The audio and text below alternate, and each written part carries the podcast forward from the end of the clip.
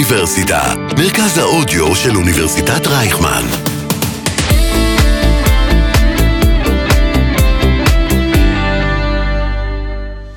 תוך כדי תנועה, מיקה טוחמאייר מדברת על ספורט ופסיכולוגיה.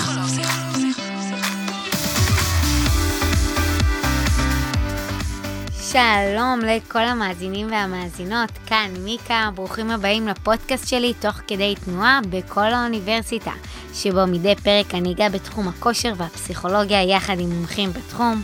בפרק היום אנחנו נדבר על כאב, נעשה קצת סדר על המושג, כמה שאפשר כמובן, מדובר בנושא די רחב.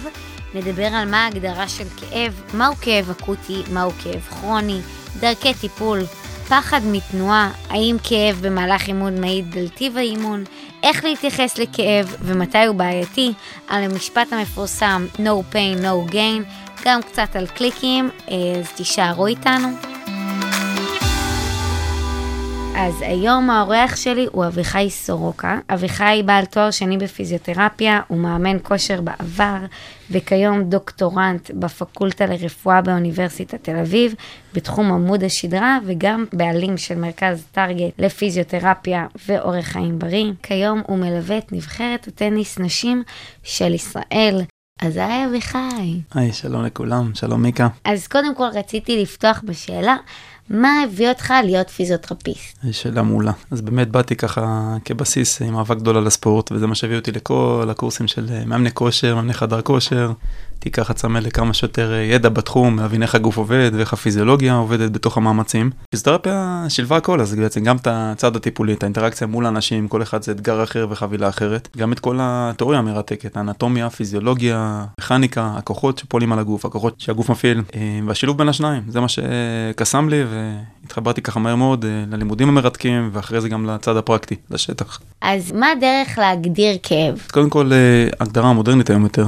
כן. הגדרה מקובלת זה הכאב קודם כל כחוויה סובייקטיבית. חשוב להבין שכל אחד מאיתנו ייקח כאב בצורה אחרת ושונה, כל הצד הפיזיולוגי שלו. זאת אומרת, יש אה, צד אמיתי לכאב, כשאנחנו מרגישים כאב, אז אכן זה מה שקורה ברמה, מהרמה הכימית עד הרמה הפיזיולוגית, בעצם המסר שעובר אל המוח. ברגע שנגענו באש בוערת או דרכנו על מסמר, אז הכאב הוא אמיתי, רק שבנקודה הזו צריך להבין שכל אחד יביא איתו את הרגש, את המצב הנפשי, את הסיטואציה, מרמה של פקטורים של אה, מזג אוויר, עד אה, סטרס בחיים. יש המון המון פקטורים שיודעים להשפיע באותו רגע על חוויית הכאב, אבל בעצם הכאב הוא קודם כל אה, חוויה סובייקטיבית שהיא בפן האישי, זאת אומרת מישהו בחוץ לא יכול להגדיר מה אנחנו עוברים באותו רגע. הכאב הוא לגמרי סקאלה סובייקטיבית, שמשלבת המון המון פקטורים גם רגשיים, גם נפשיים ופיזיולוגיים. אז הרמת כאב שלהם, הרבה, הם יותר רגישים לכאב.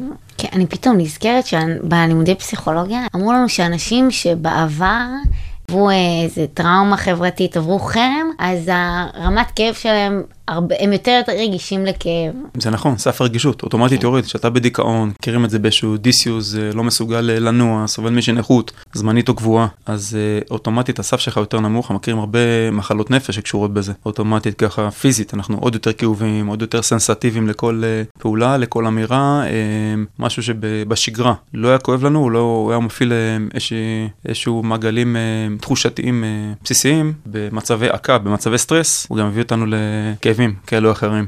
הבנתי שהעניין של כאב זה מתחלק גם לכאב כרוני ויש לנו גם כאב אקוטי, אז בואו נעשה סדר לאנשים מה זה ההגדרה לכאב כרוני, מה ההגדרה לכאב אקוטי. אחר כך נמשיך אה, לדבר על איך נתייחס לטיפול. אז uh, קודם כל ברמה הסמנטית באמת של ההגדרה היבשה, אנחנו מדברים על זמנים. כאב, אקוטי הוא כאן ועכשיו, הוא בדרך כלל טרי יותר. טראומה שכרגע קרתה לי, גם על עצימות, על עוצמת הכאב, בדרך כלל יותר חריפה, uh, והוא יחסית יותר קצר מועד. זאת אומרת, הוא נכון לפרק הזמן הקצר. הכאב כרוני, לפחות בהגדרה, אחת המחקרים השונים, מדבר על לפחות שלושה חודשים ככה של uh, כבר שאנחנו סוחבים כאבים איתנו, וחשוב להבין ולסבר את האוזן שברגע נתון מדברים על סטטיסטית 20% מאוכלוסיית העולם. בעולם שסובלים מכאב כרוני ברמות כאלה או אחרות. בהגדרה הפיזיולוגית, כאב אקוטי ברמה הפיזית, באותו רגע מביא כל מיני תהליכים באותה נקודה שבה נפגענו, או לקראת נזק, או כבר בתוך נזק. ציינתי למשל אה, דריכה על מסמר. אז ברגע שדרכנו, once דרכנו על מסמר, האור נפצע, יש נזק ממשי לרקמה, ובאותו רגע הגוף מייצר בעצם תהליך דלקתי כדי לרפא את עצמו, תגובה טבעית, שגם אולי שווה שיזכו בהמשך, הנושא של הדלקת. ולאחר מכן, בשלבים היותר מאוחרים, שבועיים לאחר מכן, חודש לאחר מכן, חודשיים לאחר מכן, אם נתקענו עם אותו כאב במחאות, כבר עברנו לסיטואציה כרונית, אז הכאב הזה יושב כבר באזורים במוח שיודעים לסמן את האזור הזה כמוכה טראומה, ושם בעיקר מדברים על סנסטיביות, רגישות יתר, נוירופיזיולוגיה בעצם של הכאב היא אה, רגישות יתר באותו אזור, ישנם את אותם עצבים, רצפטורים, קולטנים באותו אזור, שמשדרים לנו כאב, על אף שאין נזק ממשי באותו רגע. הקביעה חלפה, הפצע נסגר, אבל הצלקת גם במגע וגם בדריכה עדיין רגישה, אה, וזה כבר הסיטואציות היותר כרוניות, כי בהתמודדות ההתייחסות היא שונה לחלוטין. בכאב אקוטי אנחנו מגנים על עצמנו, נחבוש את הרגל, אה, קומפרסים קרים יותר מקובל בשביל ככה להרגיע את כל התגובה הדלקתית. בשלב היותר מאוחר, זה בטח יוביל לנקודות בהמשך, אנחנו כן נרצה הפעלה, כן נרצה תנועה, זה הפוך על הפוך. דרך התנועה אנחנו בעצם נתמודד טוב יותר עם אותה סיטואציה כרונית. אז בעצם אתה אומר שבמצב הכרוני הרצפטורים אה, יותר מדי רגישים? בדיוק ככה. אנחנו כולנו חיים עם סף רגישות מסוים.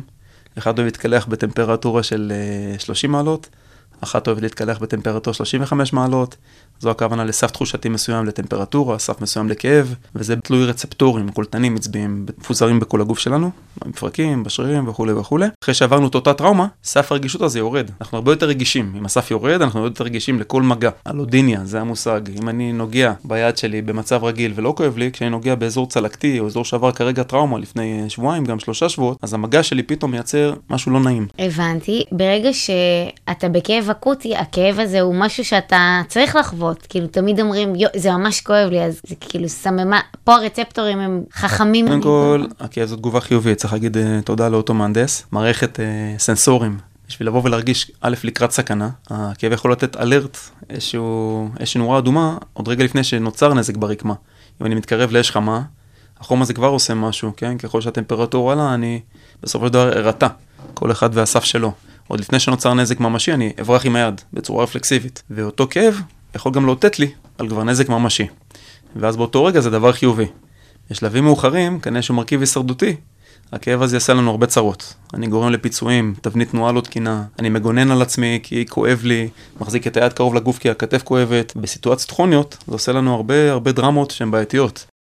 מעין כדור שלג. בדיוק, מחזק את עצמו בצורה לא טובה, בצורה שלילית. אני נמנע ואני מאבד טווחי תנועה, מאבד כוח שרירים. כן, אז גם לפני שדיברנו ותכננו את הפרק, אז אמרת לי שאתה נורא רוצה להתייחס לעניין של פחד מתנועה. אני יכולה להגיד לך שבתור מאמנת, הרבה מתאמנים מגיעים אליי, התחיל להם כאבי גב, הם לפעמים אפילו לא יודעים להגיד אה, איך, למה, כמה זה, והם אומרים לי, אני, אני, לא, רוצה, אני לא רוצה לעשות אה, דדליפט, אני לא, אני לא רוצה להתאמן, מרגישים שהם פוגעים בעצמם. לפחד מלהרגיש את הכאב הזה גורם לנו, כמו שאמרנו, להמון דברים משניים, להימנעות ולהשבתה ותבניות שמפצות. אנחנו יודעים שהפחד מתנועה הזה, שוב, יוצר המון המון נזק, ואפילו מייצר סיטואציות עוד יותר כרוניות. לאחר מכן, אני רק חושש מהסיטואציה, הסיטואציה יושבת לי בראש, ואני אמשיך לא להתכופף ולא להשתמש ולא להסתובב, ואני מוצא את עצמי חי כמו רובוט, בתבניות שפשוט שומרות עליי, מגוננות עליי במחאות, אותן תבניות עושות בדיוק הפוך. עכשיו, יש לי עוד שאלה. רוב המתאמנים שלי שהם עם כאבי גב, אבל גם כאבי ברכיים וכאלה, הם מוצאת את עצמי שאני צריכה לשכנע אותם שהם צריכים להתאמן, ו... או הם רואים משקולות וכל כך מפחדים מזה, זה נראה להם כאילו אני באה לשבור אותם, כאילו מה את עושה לי? הרופא שלי אמר לי שאני צריך אה,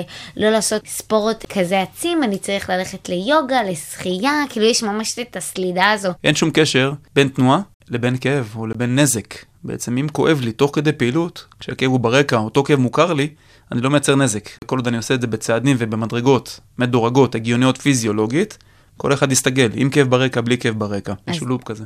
כן, אז זו נקודה חשובה. הרבה מאמנים שאני שומעת שהם מאוד מתהדרים ב-no pay no gain, אם לא מספיק אה, היה לך כואב, אז לא עבדת מספיק, ולהגיע לקצה כל פעם. אז... את צודקת לגמרי, יש תפיסה שאם אני לא מוציא את המתאמן שלי מותש, לא עשיתי את שלי, בתור מאמן, ואולי גם האימון לא מספיק מרתק, לא מספיק מעניין אותו, אה, אין סיבה לצאת אה, כל כך כאובים.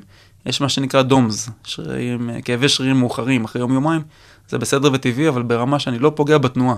אם יצאתי כולי מכווץ, ואני רואה שאני באמת פגעתי לעצמי בתבנית התנועה התקינה, בקושי צועד, בקושי קם מהכיסא, איפשהו לחצתי יותר מדי.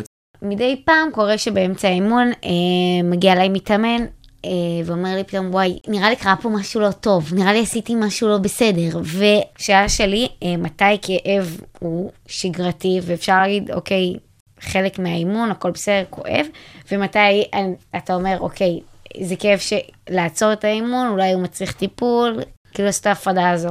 כן, אז קודם כל כלל אצבע פשוט, אם בתוך תרגיל כואב לי, כאב שהוא לא מוכר לי, כאב שמפריע לי בתוך המהלך של התנועה, אז אנחנו רגע עושים פאוזה ועושים חושבים, אפשר לעשות התאמות, לחפש אה, אופציה אחרת שלא כואבת לנו. אני אקח דוגמה ספציפית, אני אעשה איזה לחיצת כתף, דוחף למעלה את המכונה וכואב לי, בתוך מפרק הכתף. מאוד יכול להיות שאם אני אקח שתי משקוליות, אני אעשה את זה חופשי, במרחב הפתוח, בלי מכונה, אני יכול לעשות טיפה עם הזווית ולהקל על עצמי. יכול שבתוך המכונה, המכונה מקבעת אותי בגלל פוזיציה מסוימת, בגלל אה, מנח גוף, בגלל יציבה מסוימת. אה, אם הכאב מלווה אותי יותר משבוע שבועיים, רוב הדברים הגוף מתגבר לבד, לשמחתנו.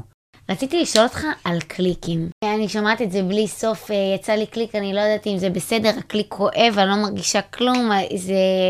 מה העניין עם הקליקים?